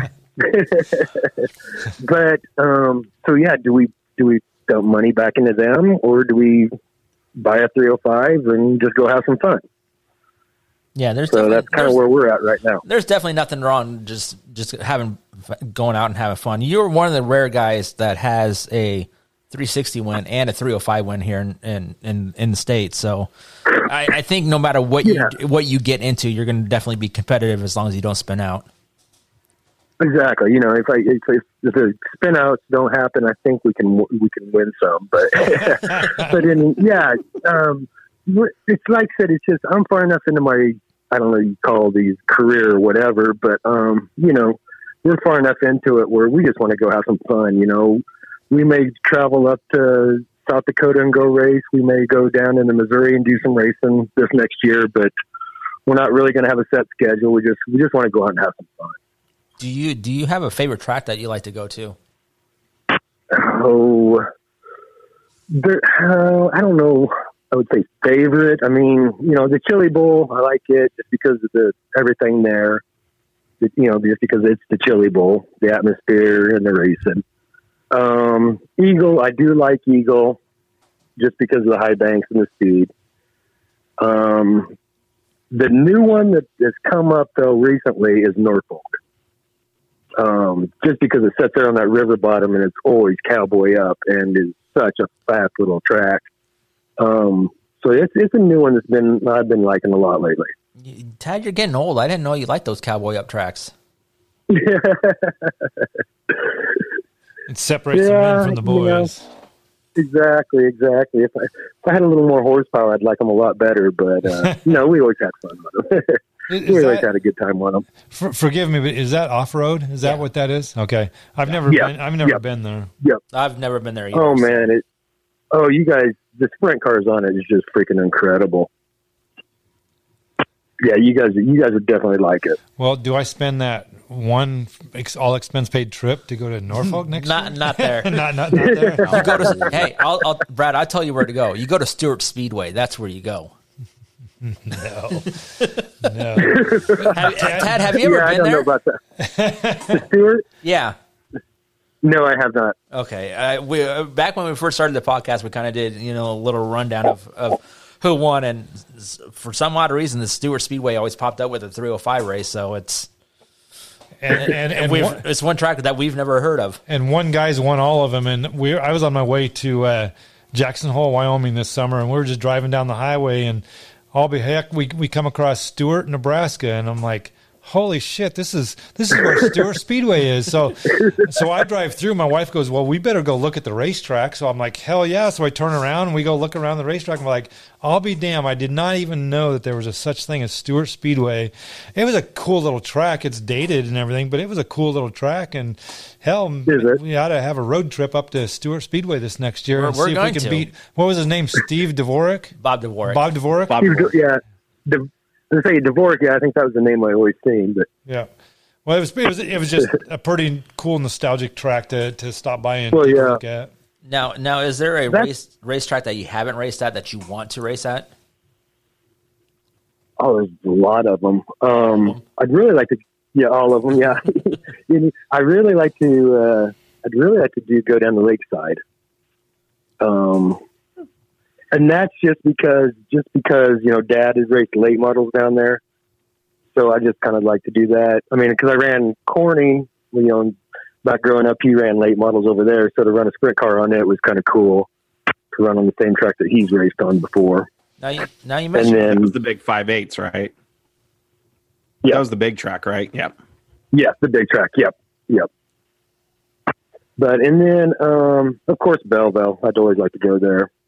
You're but mentioning all these tracks I- that are close to you. I mean, you can load up that car and go down there. You know that, right? Yes, I do. I do. I just, I just need to get my owners on board. That's the problem with is owners just own your own shit. Yeah. So, As so soon as I get my two daughters out of here, then I can own my own. hey, yeah. hey, you're getting closer every year. You're getting Get 'em off closer every year. Yes, I. Uh, So you I mentioned that got you're. six months. Go ahead. Go ahead. No, go ahead. I just say I got six months on this last kid, so so we're about close. So you mentioned your dad uh, ran late models. How did you get your start in racing? Um, oh, I just jumped into sprint cars. Well, actually, yeah, back in I don't know, it was like 86, 85. I was I got four years old. I got. oh, I am old, Jesus. Um, I'd gotten a I'm helmet older. for Christmas. We're all old. Yeah. Um, Yeah. Anyway, I got a uh, I got a helmet for Christmas, so it was kind of implied that you know the following year I was going to do start doing some racing. Well, this is all a surprise to my mom, and there was a holy hell fit through there, and um, my mom won out. So I went to college for four years, played some football in college, and then as soon as I graduated from college, I uh, jumped into a sprint car. Got my own sprint car, raced it for a couple of years, and then um, bought it from Brent Morris and Jeff Griffiths. Mm. in 19, 1993, I think it was. And with the winter of 93. Put it together, started in 94. Um, 95, I was most improved driver at Eagle. Low and then. I think it was like, it was very low bar. I think, I, I- I think that's probably the only, the only guy. anyway, and then I don't know, I don't know what year it was. I drove, like I said, I drove my own for a while, and then Dad got burnt at um, Eagle, blew a motor and burned his ankles, and had skin grafts and done. So Eldon put me in the car the following week, and then pretty much ever since then, I was in the 23 or 23R. Yeah, that's that's how I've known you. Has always been that 23R car. So it's it's kind of Yeah. it's kind of cool to hear how you got into that ride. Yeah, it kind of a kind of a screwed up deal, you know, Dad getting burnt and all. But um, yeah, and then to hop into it. And, No And wonder then he has a grudge out in. for you. You took, you took his ride.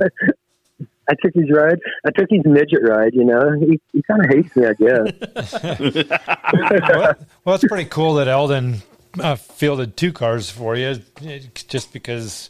Yeah. And you you drove that. I, I'm with you, Brandon. Uh, when you say Tad, it's it's the 23R car forever and a day. It was always the That's lower pretty much- end. yeah. It was always the lower end 23 car though, because dad dad always had the top end shit. exactly. Yeah, I had the hand me downs, Well, I, I but um, yeah, no, I think that no, that was uh, really cool. Yeah, I think that uh, that uh, wheel um, that that one guy always uh, put up a fund for for right rear tires, and I think I think you got one or two of those over the years, and and a helmet at, Yeah. at, at one point because you you cracked your the one that you had. Yep, exactly. No, exactly. Um, yeah, gave me a couple right rear tires, and I got a helmet that one time because I think a couple weeks before it got cracked, got hit or something. Yeah, So yeah, that and then and like I said, and Eldon, Eldon is probably one of the best car owners ever. I mean, that guy was great. I mean, to field two cars and then to field the third one with Stu. I mean, he just loved racing. I mean, he just lived for racing. Yeah, you mentioned car owners, and uh, if if you ask me name a car owner at Eagle, Eldon's uh, definitely the first one to come to mind. Because other than that, I, I don't yeah. think there's any car owners out there other than the guys who own their own shit. Not anymore. Not not like there was back in the day. I mean, you know, No. when you talk when you talk to owners, you talk like Tony Porto, um, an old Chad, um, Eldon Roden. You know those guys. You, uh, um, Swinson, Gary Swinson. You know, you talk about them guys and and all the different drivers they would have. But now, like you said, nowadays there's I don't think there there's owners anymore like that. Yeah, definitely. It's, it's guys like you know Stu who owns it. I mean, I guess you know, I guess Love owns Stu's car, but I mean, with you know Stu Right. owns his three sixty. Uh, Gillian, Yep. own, Gillian owns his own stuff. You know, Shaylee owns her own stuff. So I mean, it's it's definitely changed along the way. Ted, Ted, do It you, has. do you own your 360 or does somebody else own your 360? The 360, um, Brent Pick has the fr- owns the frame, Okay. and and then everything else is ours. Yeah. Oh, okay. You haven't bent that frame yet. No, no, that one's been that one's been pretty good.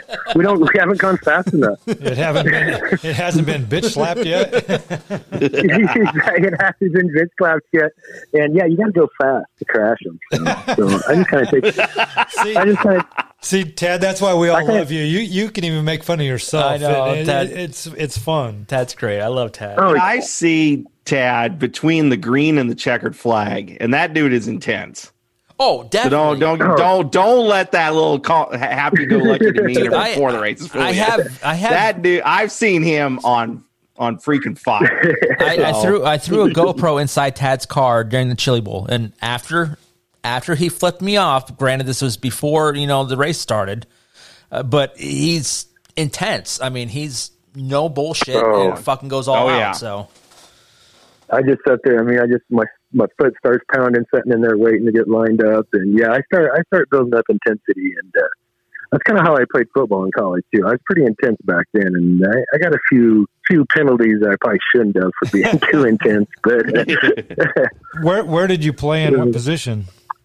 Um, I was a free safety down at uh, McPherson College in McPherson, McPherson. Kansas. A little Okay. McPherson, a little NAIA school. Um, yeah, I, I played there for uh, five years. I got a red shirt one year, and No, uh, he, he was just dumb. and- Don't let him kid you. well, I was dumb too. Yeah, well, hell yeah, I was dumb. I'm a sprint car driver. I'm not very bright, but So, uh, so you were yeah. getting concussions way before you jumped into a sprint car. Oh, most definitely. That's why he got into a sprint car. yeah, it, it Oh. molded my brain then. So yeah, so I played uh, played football there, all conference for three years, all American my senior year. Mm-hmm. Um, and I don't know if you remember, this is like back when the World Football League um, was coming in, like one year, like one or two years, the World Football League. And I got invited to the draft camp. I got invited to the draft camp. So I'm all excited to go to that, you know. I'm thinking, oh man, here I am. And like, fuck, a month later, it folds because, you know, they ran out of money. So I was like, well, I guess, I guess I'm on to be a sprint car driver now. Oh wow, good stuff. Definitely. Well, so, but Tab, yeah. what's what's in the kind of uh, um, what's kind of in the future for you? I mean, I know you want to get the three or the three sixty going. Is there a chance to get a three hundred five or? Yeah, no, um, no, there, we'll probably have a 305. Um, and we'll be doing some 305 racing and, uh, maybe a couple 360 shows, but it's probably going to look like it's probably going to be about uh, all 305 shows this, this next summer. Boo. I know, dude. But I- hey, it's racing, and it beats sitting at home on the couch. And and that's why I That's love true. that's why I like 305s is because not everybody can afford a 360 or a 410 and you got to do what you can do and you got to take care of yourself and and if Exactly. And that's if 305s is where it's And at then that's what you got to do. Exactly, and that's you know, I mean, and I'll be the first to admit, you know, like I said, I've drove them both, and they are slower, and that's no offense to the to the guys that race them and you know think they're absolutely the fastest things on earth. Um, but just to me, going from a 360 to 305, it, they slowed down quite a bit. Um, but like you said, you know, I just I can't afford a forty thousand dollar, you know, 360 to go race what six times, you know, around here in a in a hundred mile radius and And to win a So I thousand might as well dollars just- too. Exactly, exactly. So, you know, We're just, we're just starting 300, to 300 right? to start or whatever. 300 to start. but, um, so yeah, so, so like I said, that's what we, that's probably what we're going to have to do is just, like I said, we just want to go out and have some fun. So if it's a 305 racing, then that's what we'll do. I know uh, from talking to Jack Dover uh, and him running that 410 at Knoxville for the year and then coming back down to the 360. That kind of helped him out. You know, you know the 360 is obviously definitely a lot, Oh. a lot slower than a 410. Does that help you with you know coming from the 360 to 410 or the 360 to 305? Just everything slowing down. Does that help you at all? Or Yeah. Yes, most definitely. Um, like weekend at the three 305 nationals, um, when we had a good weekend, um, just everything was just Picked up it just feature one, slows down for you. um, a pretty good feature one too. definitely. Um, But anyway, um, but yeah, they just slow down so much. You know, your reaction, you have time to react, and about the only thing is that you just don't have when you step on it, you just don't have the power to get out of a situation. You just don't have that instant burst like in a 360 or 410. But yeah, um, and even in the midget, going from a 360 to the midget because the midget's just a little bit slower. Um, so yeah, things just slow down for you, and uh, it all works out. You mentioned that a midget's slower than the 360, but by watching those guys, it definitely doesn't look slower. I mean, they they have a fucking handful. No. on. Oh, they are. They are, they're a definite handful. I mean, Jesus, you know, you're talking what, 700 horse, and you're weighing what, a thousand, 800 pounds? Yeah, sounds, yeah, if that, you know, a chili bowl car, chili bowl car, I think they've got them down to 900, 850. So, um, yeah, no, they are twitchy as hell on small tracks like that. Now, do you have a preference on what you want to drive? I mean, if you could run a full midgets schedule or a full 360 schedule, th- full 305, full wingless or whatever, do you have a preference on what you want to do? I mean, what's what's the most fun for you? I would do, I would do the midget. The midget, I love driving the midget. Fucking rights. Midgets are they like I said, they badass. just they're oh they are. I mean, you just get on the fucking you know, you press the gas and you pull the front wheels up real quick and I mean you're just you're just on that right rear And yeah, no, they're just so much fun. That that's just far one of my favorite photos of you uh, is at the Chili Bowl with with that old shitty Pontiac, and you jumped Oh, on yeah. it, and wheels are standing high in the ground. I'm like, I didn't know Tat found the accelerator pedal like that. Well, I think my foot slipped. That's it. slipped onto, yeah. It, I, I had it resting up on the torque tube and it He, fell off onto he the hit the fucking gas berm. pedal Let's and be honest. He, he hit the berm. I, I caught the berm with the left front to transfer all that weight. I thought, oh yeah, here's Brandon right here. He's going to get a good shots. I just mashed it. and then the damn thing was out of focus and you couldn't see it anyway. And then, Hey. exactly. And No, then he it was up to in the fo- afterwards. And, It was in focus. I just cut half the car off. Okay, my bad. Shit. Fuck. Uh, you didn't see the you didn't see the back wheels. All you could just see is No, the front you two didn't. wheels up. It's because he was running the bottom. So I mean, you know, any real man knows that you ripped the lip. Well, that back again, that goes back to my car owners where they tell me, you know, hey, take it easy, just go putt around the bottom. We don't want to tear things up. So I blame my car owners for all this. Hey, They're Bob- keeping me down. Bobby Allen won a lot of races by going on the bottom. So did Danny Lasoski. Oh man, wasn't that one of the best nationals ever, Bobby no, Allen? no, because he beat. I Sammy know, but Swindell. well, dude, I'm a big, freaking who? Sammy Swindell. hey, I'm a, I'm one of the biggest Sammy Swindell fans too. So I kind of disappointed them too, but still, just to see Scruffy, I mean, that was that was a good time. I was down in turns one and two watching that. It was a great race. There's no question about that. Yeah. Now, have you Yeah. ever ran Knoxville? I think you have, but Yeah, we did. Yeah, the, well, we were over there a couple years ago with the NE360 group. how'd you do? Back, yeah, um, yeah, we were there. Concession stand food was good. that's back. that's back when um, when I first started driving that 41P car, um, Brett Pick's car. It had that experimental motor in it. Um, it had like an I can't even remember what the hell it was, Did you? but it uh, had like coil pack did you LS it was like it? an LS 360. pretty much. Yeah. Pretty much. But it was a yeah, it was that experimental motor that he was trying out, and uh, it had a weird power band, and Knoxville just was not a good track for it. Now, now you mentioned kind of the experimental motor. I mean, all the shit, all the cars today are store bought. So I mean, you kind of came up from a guy who had a little bit of innovation in, in their sprint cars and whatnot. Now it's all store bought stuff. How if the, how could you change that store bought stuff to bring that innovation back and make things go faster? Oh, I don't know if you can anymore. I mean, just the designs and everything is just they're so good that I don't know if there's anything you can. So it's just spend money to go fast now. Just spend. That's all it is. I mean, whoever's got the most money will probably win. So you're saying Kyle Larson is not talented and is just because he's spending the most money? Kyle Larson. Kyle Larson is a different breed. I mean, that guy, that guy is incredible. I mean, just to step into anything and win like he does. Not many drivers come around like that. he could probably win in your car. Oh, definitely, definitely.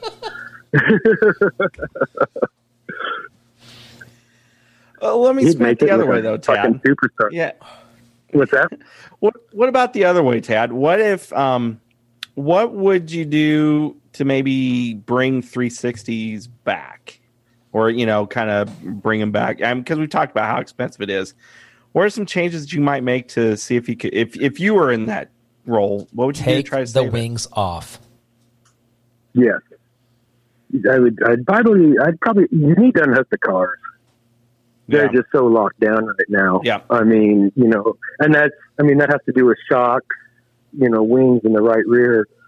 Um, you know, you could do something with all them, but that's that's the issue right now. Is that these cars are so locked down that that it just takes horsepower. I always thought that that was the biggest thing that killed 360 or made it what it was. I mean, it made it great in one end, but on the other hand, it was I I I still love the 16 foot wings on them. I mean, to me, that was just Yeah. the way it, way it needed to be. Yep. Oh yeah. I mean, what was that? We did that with our first couple of years, ninety four and ninety five. I know yeah, I I think it was a small wing. 95, 96 when it when it went over to the big wings. Yeah, no, that that absolutely that really hurt it a lot. Yeah, I would I would cut down on the wing and and unhook the right rear. Okay, um, I'm going to date you date you a little bit. Where was your when and where was your first race? Uh, it's going to be Eagle Raceway back in 1994. How'd you do? Oh, probably freaking spun out.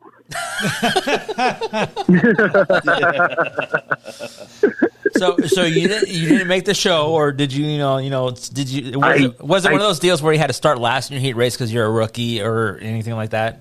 I no, I don't think so. But I think back then there was, you know, what was there, 30, 40 cars every week out back then. So, so no, you know, you of course didn't make the show and and uh, just kind of freaking putted around, just trying to get a feel for it. Really didn't want to wad it up on the first night. Now, how long did But, it take um, before you became like, okay, I'm actually can do pretty good in this? Before I wad it up. Well, no, not watered up. Before Um, you can do, do, do I'm, I'm trying to give you a compliment here, Tad. I, I know it's far and few in between, and it's. I've it's never heard shocker. those come out of your mouth before. I've never heard them come out of your mouth Hey, before. when you won, Um, when you I- won at Eagle, I was like, "Hey, fucking rights, good job." I mean, Yes, you did. No, you were there. Yes. Um, actually, no. It probably probably a year. Uh, It probably took me a year, just because I had never raced nothing before. You know, I mean, I'd never raced a go kart, nothing. Just jumped into a sprint car for the first time. So I don't even think I'm. I don't even think I've ever started one before. Before my first race. I, I had the opportunity to start one, and I, I'm I'm too fucking scared to do it. I'm afraid I'm going to wreck the shit. I'm afraid I'm going to wreck it in the pits. That would probably be pretty embarrassing. Have you seen me though? I mean, it's it's it's, a good That's chance. That's true. This is true. I've seen some of the pictures you've taken, so Hey, you couldn't screw that up. uh, fuck you. Oh, wow. All right, this has gone off the off the rails here. Uh, speaking off the rails, all right.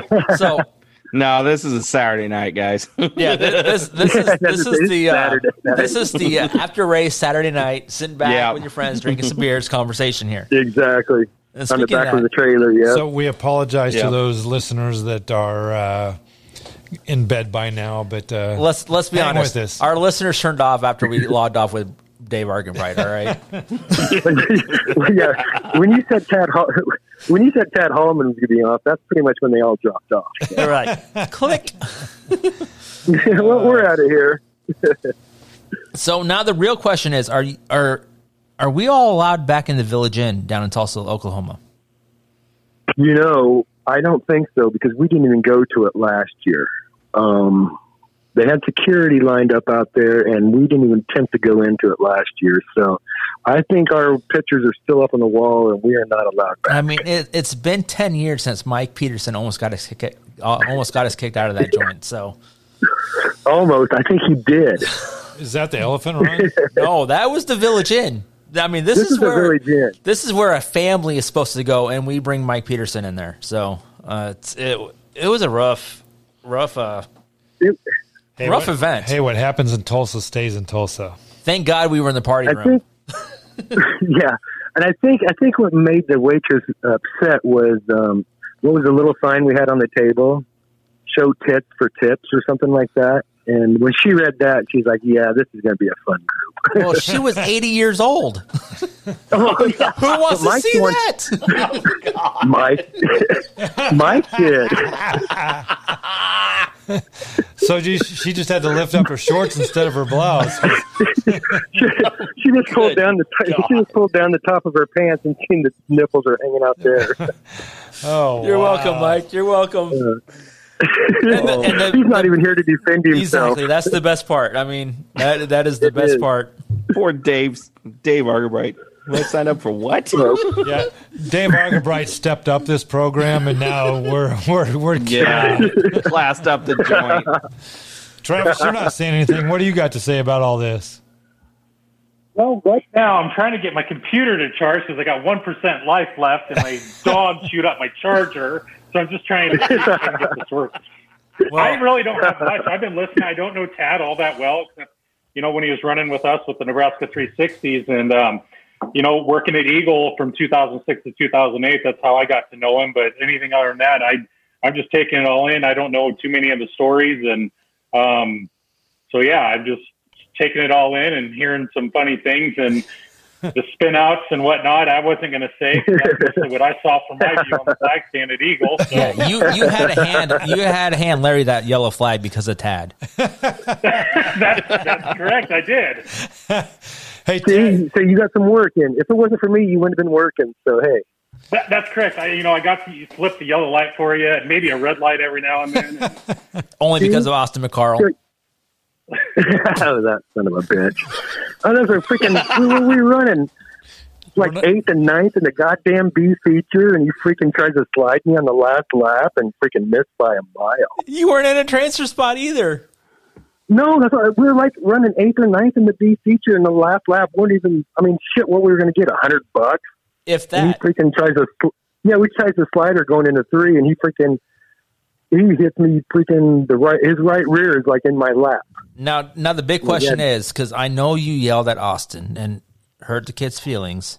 Did Scary Terry come Yeah. down and have a have a conversation with you? He came down and talked to Eldon. Yes. He couldn't even man up and talk to you. Nope, he didn't. What He, a, he went straight to the car owner. what a bitch! He went and, to the and, car. and Eldon's like eighty years old at the time. Exactly, And, exactly. It's like uh, you picked on the freaking little weenie, not weenie guy, but the littlest, you know, hundred Eldon- pound guy. And, Eldon would have fucking whooped his ass though. oh, Eldon, Eldon told him back to him. Eldon, Eldon stood his ground to him. yeah, wow. That's I don't even know where to go from that. well, I think we're at like eight hours in this broadcast now. Maybe we need to think about shutting this thing down. Maybe we need to have uh, Part two. Tad back for part two. We, we will on. definitely have Tad. I want to. I want. Here, here's here's what I want. I want this COVID shit to go away.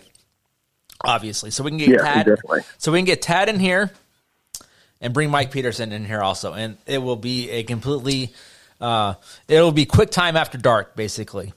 I just say we, it has to be an after dark session. Yeah, We're gonna have But to. we could have a good time. We're gonna have to put a little uh, disclaimer out there. Anybody that wants anything respectable, you need to sh- turn uh, turn off now. And if, if you want something exciting, stay tuned.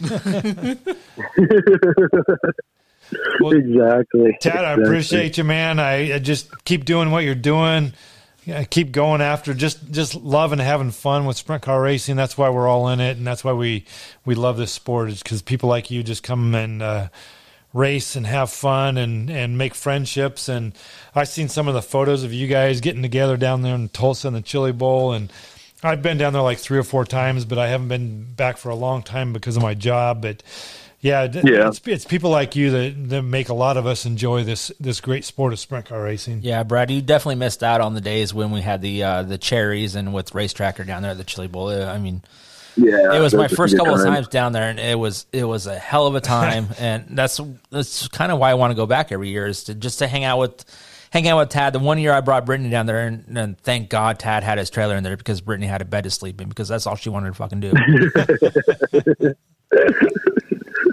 No, but no, it's like I said, racing racing fans are the best, and that's all my best friends are racers. So that's why I like all you guys, and and appreciate everything you guys have done. I mean, Jason and with his Heartland Race News and IB Racing, Brad, and then Brandon with these out of focus pictures. I mean, you guys have done a lot for. I thought I was going to get a compliment here. That's classic, classic. you know, you guys have done a lot for for racing around here too. So I know we appreciate what you guys what you I guys will. do I will us. say, Tad, my pho- photos out of focus are actually helping you because nobody can see how bad you actually are. It looks like you're going Exactly. really, really fast because they're blurry. and, and, and it blurs my name on there too, so they can't see the name. It's like, oh, who's that driver? Well, we can't read his name because it's out of focus. So Who, who, who's this Todd Hoffman exactly. Oh my lord! All right, Ted. I want to thank you for jumping on here, and uh, we're definitely going to get you back on here and get you in studio and uh, well, makeshift studio and and just have a ball because that's what we do on a Saturday night after the races. Yeah, most definitely. Let's do it, guys. Definitely. All right, Tad. Thanks a lot for Thanks, jumping on. Dad. Thanks, Dad. No, thank you, guys. Talk to you later. All Yep. right, bye-bye. Thanks, guys. Shit, I just saw these uh, these chat messages. there was 19 of them, and I didn't know there was any of them. Definitely, definitely uh, signs of the time this podcast has gone off the rails. So uh, before we wrap things up, uh, we got some quick news to take care of. Uh, Eagle Raceway has postponed their uh, Christmas party slash banquet. I'm not quite sure when they're when or if they're going to reschedule that, but uh, due to the uh, this times that we're in, that's just not going to happen. And I, I don't blame Eagle Raceway one bit for having that. for sure. Another Twitter thing, uh, Sammy Swindell tweeted that. Uh, Oh, here we go with the same Swindell news. Hey, hey, for sure. Hey, he's still winning, by the way. but hey, he still hasn't came on the podcast, and I know you reached out. So uh, I reached out to his wife. Next is him. I don't know that I could talk to him though. I'm I'm too intimidated. But he tweeted scared. Never drove a car with this number and number 56. He goes maybe soon. So I'm guessing he's going to be in the 56 at some point next in 2021. who owns the 56? There's a lot of 56 out there, but I don't know. I think the last 56 that I know is Lauren Langerud out of North Dakota. What? Yeah. What, what about uh, Knoxville? Uh, oh, Davey Heskin. Yeah, Shit, Davey fun. Heskin. Fuck, Davey's gonna fucking Yeah. punch me in the nuts when I see him next. Wow. Come on, Brandon. Stay on top of the game. Uh, dude, Tad's got me all fucking disco- discombobulated right The now. The best 56 ever was the Genesee Beer Wagon, number 56 that Danny Smith drove. Just, just, just saying. Never heard of it. It's Oh no, it beautiful totally- car. Beautiful car. It was. It was. With that, Hey, I want to send out some uh some quick uh you know get well shout outs here. Yes, definitely. I You know, know talk about the going with this. COVID and all that. Um Butch Bade is recovering or well is go, trying to get through. He is currently hospitalized. Um you know, I saw from his daughter Chantel uh is uh you know struggling with COVID right now and and you know so all our thoughts and prayers to Butch and family. Uh making day by day and we'll see what happens and uh, hopefully you know the best and we're wishing for the best. And also chad dolan uh, promoter out at uh, lexington speedway and mph also tweeted out or uh, put on facebook out that he too uh, was diagnosed covid uh, in the hospital. Last i saw that was a couple days ago. It was rough going for him too. So you know so we we really hope for the best for both of them and uh, send our thoughts and prayers and hope everybody else here especially this weekend coming man just be careful because we'd uh, we'd all like to see y'all next year. Yeah, definitely. Uh, that, with that being said, I mean, put all the political bullshit aside. I mean, it's it's one thing to you know be left, right, or whatever, but the main thing is we just got to keep people safe. I, I don't care what what side of the aisle you're on. Is just just do the right thing and just try to keep people safe. Absolutely. yeah, I got my own thoughts. I lost a sister from it, so uh, you pretty much know what I feel about this stuff. Yeah, definitely. So with that being said, uh, guys, what are your plans for the for the weekend? I know Thanksgiving coming up. I don't think none of us are actually going to go out and you know have big family gatherings. I, I'm I'm going to assume Brad, your daughter's going to come over and, and kind of keep the close knit family together. So Yep, it's my wife, daughter, Kaylee, and the dog, uh, uh, El, um, Ollie. Ollie. Oh, get the name right. She named it after the Ollie's Bargain Barn outlets from the All Stars and, and Kasey Kahne Racing. because let's be honest, that's the cutest member member of the family. Yeah, so. he's, he's a great dog. He's a great dog. But uh, yeah, we're just gonna hang out. I'm gonna smoke a turkey, and I'm baking a. pu- I, not my wife. I am baking a pumpkin pie and an apple pie tomorrow. Is there beer in it? No, there Because will be. there will knowing be- you, there's probably going to be beer. in There it. will be beer with it, but uh, not in it. And uh, that's we're just gonna hang out, chill out, and watch the Steelers win on Thursday. Hell go- yeah. go eleven and zero, and then uh, watch the Hawkeyes beat the Huskers on Friday, and then we're just gonna Pittsburgh's going to the Super Bowl. and we're gonna just chill out and relax. No, they're not. No, they're Travis. not. The Jets are No. Hey, can you can you mute No. Travis? Can you mute Travis? Yeah, yeah. No, you got to get past Kansas City first. So That's gonna. good luck. That's not hard. Uh, Dude, Baltimore got by him. Yeah. or the Raiders got by him. The Raiders got by him once. Yeah, and the Raiders fucking suck, bud. They they're Well, we'll see how they do this They're weekend. You know, they are going to Tampa Bay. They're going to Tampa Bay to That's Brady, baby. Brady, so we'll see. Yeah, we'll see how they do there. we're going against a 43 year old quarterback. Well, Big Bad, uh, Big Bad Ben is gonna take care of business this weekend. yep. Pittsburgh's going to the Super Bowl. What are you guys doing? Anything exciting?